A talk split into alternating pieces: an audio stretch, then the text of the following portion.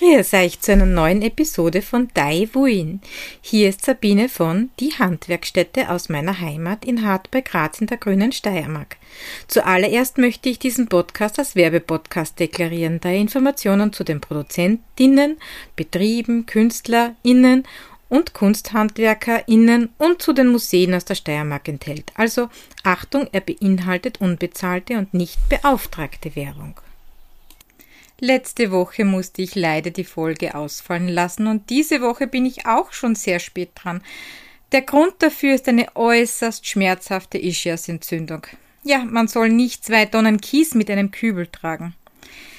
Derzeit ist es noch ein Auf und Ab, sodass ich nicht weiß, ob ich nächste Woche wieder pünktlich meine Folge herausbringen kann. Also bitte verzeiht mir das. Wie das letzte Mal angekündigt, möchte ich heute eine der ältesten Kulturtechniken der Menschheitsfamilie euch vorstellen. Die Sprangtechnik. Diese Technik ist sogar älter als das Weben. Frau Doktor Karina Grömer schreibt in ihrem Buch Prähistorische Textilkunst in Mitteleuropa, dass Netztechniken schon in der Alt- und Mittelsteinzeit bekannt waren. Das bedeutet, dass diese Art von Geweben schon seit über achttausend Jahren von uns Menschen gefertigt und getragen werden. Da aber das verwendete Biomaterial, also Garne aus Wolle oder Bast, sich sehr leicht abbauen, fand man die ersten handfesten Beweise in Form von Abdrücken erst ab der Jungsteinzeit. In ihrem Artikel Textilabdrücke an der Innenseiten von Tiegeln aus Erdeborn erzählt Frau Doktor Karina Grömer von flächig eingedrückten textilen Strukturen in Gefäßbruchstücken, die von Sprangtechniken stammen könnten. Solche Abdrücke können durch die Produktion der Gefäße selbst entstehen oder aber beim Gebrauch der Gegenstände, so wie bei diesem Fund auf der Innenseite von Salztiegeln, die für das Sieden von Salz benutzt wurden. Das erste erhaltene Spranggeflecht fand man im Grab der Frau von Borum Eshøj, das aus der Bronzezeit, also um ca. dreizehnhundert vor Christus stammt. Als Borum Eshøj bezeichnet man die Hügelgräber, die nahe Aarhus im dänischen Jütland liegen. achtzehnhunderteinundsiebzig wurde das Grab dieser fünfzig- bis sechzigjährigen Frau gefunden. Leider wurde dies nicht von Archäologen gefunden. Dennoch gelangten die Funde aber ins Nationalmuseum, wo man sich nun das gut erhaltene Haarnetz anschauen kann. Wer sich gerne das Grab online anschauen und sich näher über die vierzig anderen Gräber, die dort gefunden worden sind, informieren möchte, dem habe ich wieder die Links dazu in den Shownotes gestellt. Außerdem findet ihr dort auch die Links zu den Artikeln mit den Abdrücken auf den Gefäßbruchstücken. Sprang begleitet uns also schon wirklich sehr lange und verbreitete sich mit den Völkern. Wir finden es in den römischen Siedlungen in der Schweiz, als auch in koptischen Gräbern in Ägypten. Und wenn viele Menschen über lange Zeit eine Technik ausüben, wird diese auch perfektioniert und kreativ angepasst. Findet man am Anfang nur Haarnetze und Aufbewahrungsnetze, so findet man im sechsten Jahrhundert nach Christus in Norwegen auch Beinlinge, die mittels Bändern aus der Brettchenwebtechnik verhübscht wurden. Sogar in Südamerika und Asien wurde die Sprangtechnik gefunden. Diese Funde reichen bis ca. eintausendeinhundert Jahre vor Christus zurück. Aber obwohl sie über tausende von Jahren verwendet wurde und sie im Grunde nicht schwer zu erlernen ist, geriet sie in Vergessenheit.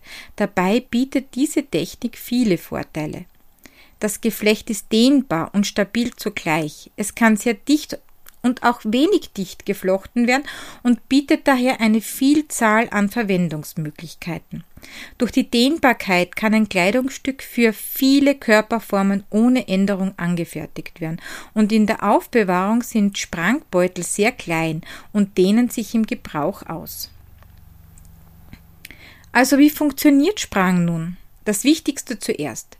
Die Kettfäden sind oben und unten fixiert. Wenn man nun in der Mitte zwei Fäden verkreuzt, so wirkt sich das nach oben und nach unten aus. Man arbeitet also bidirektional und das bedeutet nun, dass man niemals loslassen darf, da sich sonst das Geflecht wieder auflöst. Um genau nachzuschauen, wie Sprang funktioniert, habe ich euch ein gutes Video von Sally Pointer in den Shownotes verlinkt. Auch eine Seite mit Anleitungen von spätrömischen und byzantinischen Haarnetzen findet ihr in den Shownotes. Das Wort Sprang kommt aus dem schwedischen Spranging, was so viel wie laufend bedeutet. Ob damit gemeint ist, dass man seine Finger laufend bewegt oder dass es sich auftrennt, sobald man es loslässt, sei dahingestellt. Wie schon erwähnt, werden die Kettfäden oben und unten fixiert. Man arbeitet nun von rechts nach links und dreht oder kreuzt die Fäden, ähnlich der Klöppeltechnik. Bei dieser Technik gibt es keinen Schussfaden. Das Gewebe entsteht alleine durch das Verdrehen der Kettfäden. Dadurch, dass es oben und unten fixiert ist, entsteht nun durch das Drehen der Fäden in der Mitte eine Kreuzung oberhalb und unterhalb der Mitte. Fixiert werden diese Kreuzungen und Drehungen durch Stäbchen, die ein Zurückdrehen verhindern.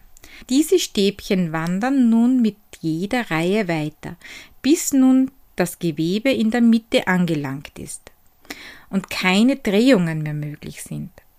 Um nun dieses Gewebe endgültig zu fixieren, hebt man den rechten Strang über den nächstfolgenden und dann wieder über den nächsten. Vergleichbar ist das mit dem Aufheben von Maschen im Strickgewebe.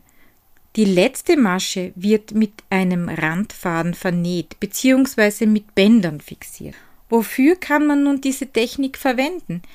Ja, da ist der Kreativität keine Grenzen gesetzt. Allein auf Pinterest gibt es unglaubliche Dinge zu bestaunen, angefangen von Haarnetzen natürlich, über T-Shirts bis hin zu Hängematten und Einkaufsnetzen. Schöne Anleitungen findet man auch auf YouTube und in Facebook-Gruppen. Und welches Garn sollte man verwenden? Da die Technik alleine schon elastisch ist, sollte man je nach Verwendung auch das Garn anpassen. Für stark beanspruchtes Gewebe, wie zum Beispiel bei einem Einkaufsnetz oder einer Hängematte, sollte man auf ein nicht elastisches Garn setzen, zum Beispiel Leinen oder Hanf. Wenn es sich noch stärker dehnen soll, dann wird man mit Wolle glücklich. Jedenfalls ist diese Technik eine sehr spannende und es lohnt sich, diese wieder aus der Mottenkiste herauszuholen. Dazu ist sie so einfach, dass sie auch für kleine Kinder gut geeignet ist. Als Tipp für unsere Kindergärtner und Volksschullehrer gedacht. Außerdem ist so ein Sprangnetz eine wunderbare Aufbewahrungsmöglichkeit für Zwiebeln und Knoblauch. Womit wir in unserer Prepperecke angelangt sind.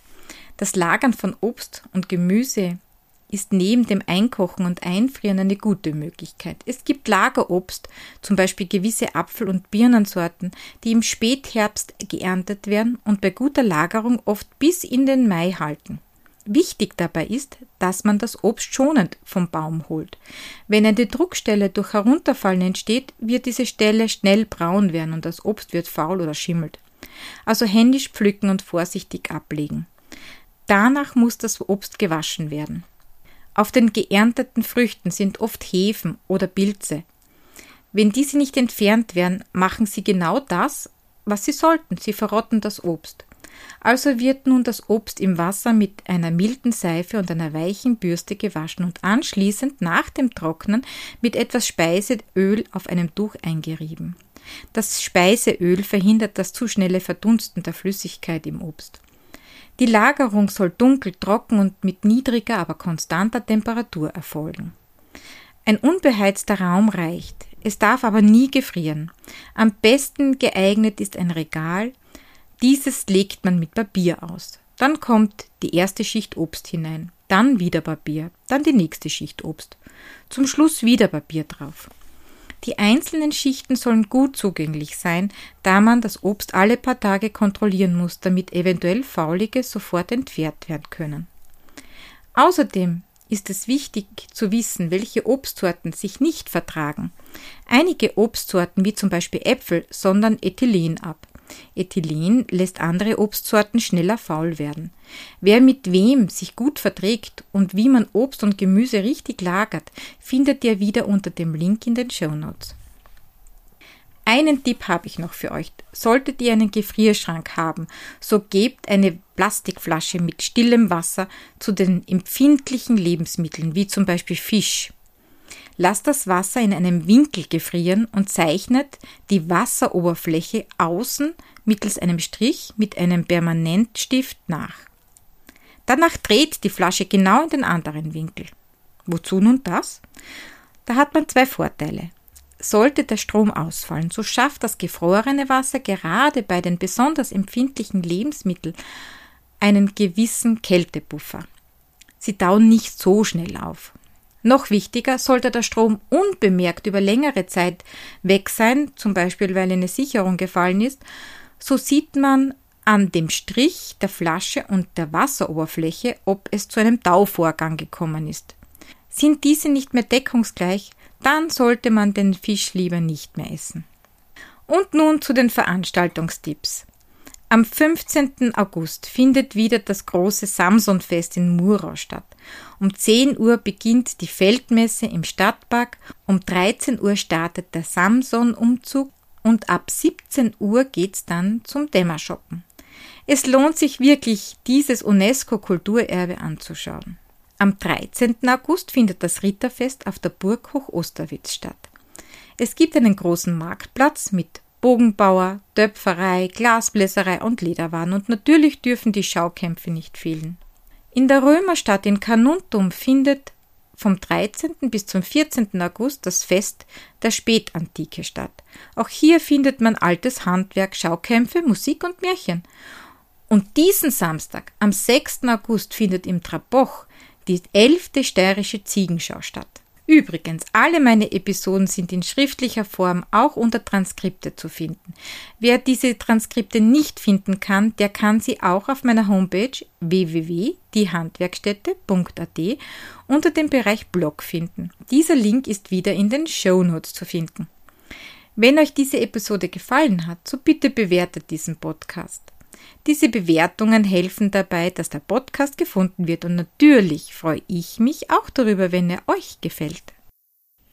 Wie immer, dieser Podcast dient eurer Unterhaltung, stellt keinen Anspruch auf Vollständigkeit und Richtigkeit. Die angegebenen Fakten werden aber von mir zum Selbststudium und zur Überprüfung mittels Link in der Description Box hinterlegt. So wünsche ich euch noch einen schönen, wolligen Tag. Und auf ein Wiederhören bei der nächsten Folge von Die Wien oder die Steiermark spinnt.